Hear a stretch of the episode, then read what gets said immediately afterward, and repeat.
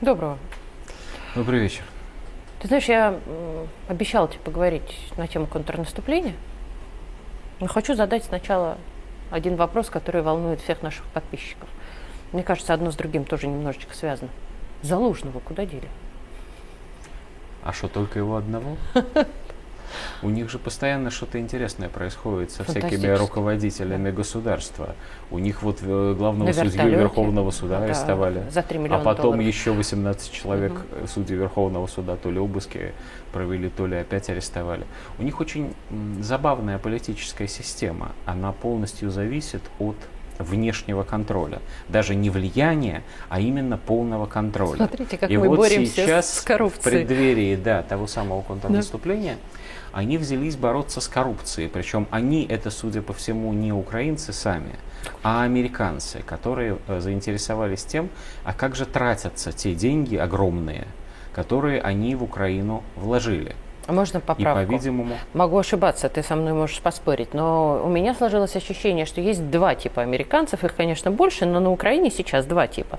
Те, кто пытаются таким образом легализовать те деньги, которые были вложены отнюдь не на Украину, и те, которые как раз пытаются разобраться, но не В этом смысле ты совершенно права. Там есть, есть два типа американских инвестиций, будет точнее угу. сказать. Очень Одни верно. военные инвестиции в противостояние с Россией, а другие очень серьезные инвестиции в поствоенное устройство этой самой Украины, они рассчитывают получать с нее прибыль.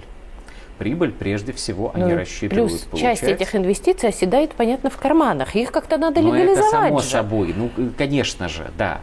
Там есть такая компания BlackRock, фонд Да. такой. Она предполагает, она вложила очень серьезные деньги. Она предполагает управлять в дальнейшем всем украинским сельским хозяйством. Да. Как это выглядит на практике-то? Они дали Украине, по их собственным данным, 48 миллиардов долларов. Вот не на оружие, а на все остальное. Значит, э, посчитали, прослезились. Если верить Зеленскому, у него осталось 6 миллиардов. А остальные куда дел? Ну, как-то Да, вот, вот, э, понимаешь, так получилось. Надо проверить, думает в этот момент американский гегемон. А вот и, не судите. ди- Каждый, да. это 3 миллиона, то, а те-то еще больше, Да, но мы не начинает- скажем. Дальше выясняется, что надо менять руководителей. Конечно. Это одна часть истории. А вторая часть истории заключается в следующем. НАТО, включая США, поставила оружие, оснащение, обучение украинским военным, наемников и тра-та-та по своим собственным данным на 150 миллиардов долларов на Украину всего. То ли к началу 23 года тут данные расходятся, то ли к настоящему моменту.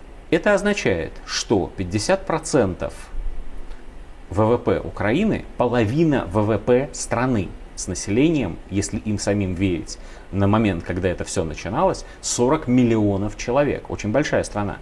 Вот. Половина ВВП страны идет на военные нужды, а другую половину все равно финансируют с Запада. Своего ничего почти не осталось. Что это означает? Это означает, что в, и, и это, в этот момент возникает паритет. Потому что Россия, которая тратит по, их, по западным данным, заметь, Не по-нашему. в э, номинальных долларах 3% своего ВВП на военные расходы, а там не только Украина, как мы знаем, далеко не только Украина, оказывается в состоянии паритета со всей этой чудовищно огромной махиной в половину мировой экономики, которая включает в себя США, Великобританию и весь Евросоюз.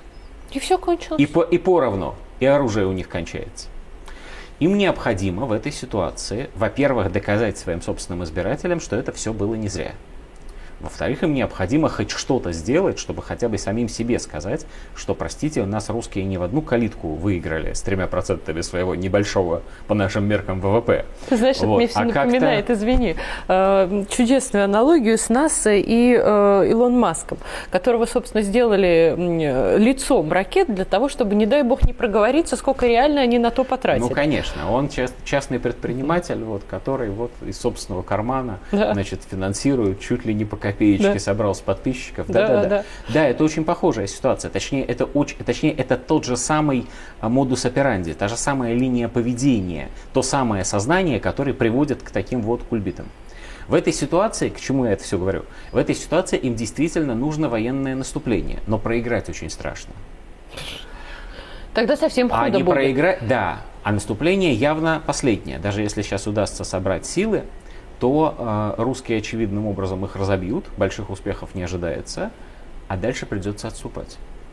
И вот они начинают танцевать на этой веревочке тоненькой, а, на этой красной линии, простите мою грубость а, с тем, чтобы наступать, но в то же ну, время не, не совсем наступать, но только в виртуальном пространстве. И вот уже Зеленский делает фантастическое совершенно заявление, если бы это был какой-нибудь другой глава государства, над ним бы весь мир смеялся. Но тут вроде неудобно. Да, не положено. Он говорит, что наступление непременно будет, но Конечно. чуть-чуть погодя. Я вам не могу сказать, когда и что именно у нас не готово, но у нас чуть-чуть не готово, придется подождать. Но при этом это все смешная сторона истории. Это сторона истории про то, что нашим не придется отступать, и мы к этому совершенно не собираемся готовиться. Вот, и мы уверены в своей победе. Но есть другая сторона той же самой истории. Не наступая на фронте, они наступают в информационном пространстве. Да они в целом не наступая победить... на фронте, это беда беда для всех, и для информационной составляющей, и для военной составляющей, и для всего. Не принято и не гоже на, мы с тобой не так давно говорили про Суворова и остальных, в окопах сидеть и в защите стоять. Ну не то это, не российское, это не традиционное, да. не русское. Был и такой, солдат замотивирован по-другому. Был такой римский полководец Фаби Кунктатор, который побеждал врага более или менее ничего не делая, по крайней мере не вступая в сражение. С Фабием Контактатором сравнивали Кутузова. Э, сначала Барклая де Толли, потом Кутузова, вот, которые отступали, отступали, отступали, отступали, после Бордино опять отступали, а потом как-то так получилось, что Наполеон, оказывается, потерпел стратегическое поражение, и теперь уже он отступает, теряя тапочки.